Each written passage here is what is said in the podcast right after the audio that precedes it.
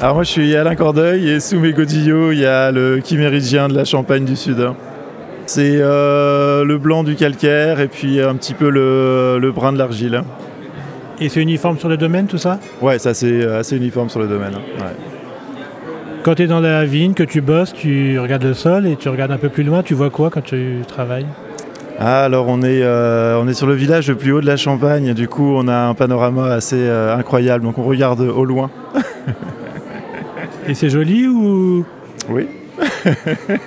c'est minimaliste en tout cas Il veut pas parler, c'est dingue. hein. Non, je parle peu, mais c'est bien.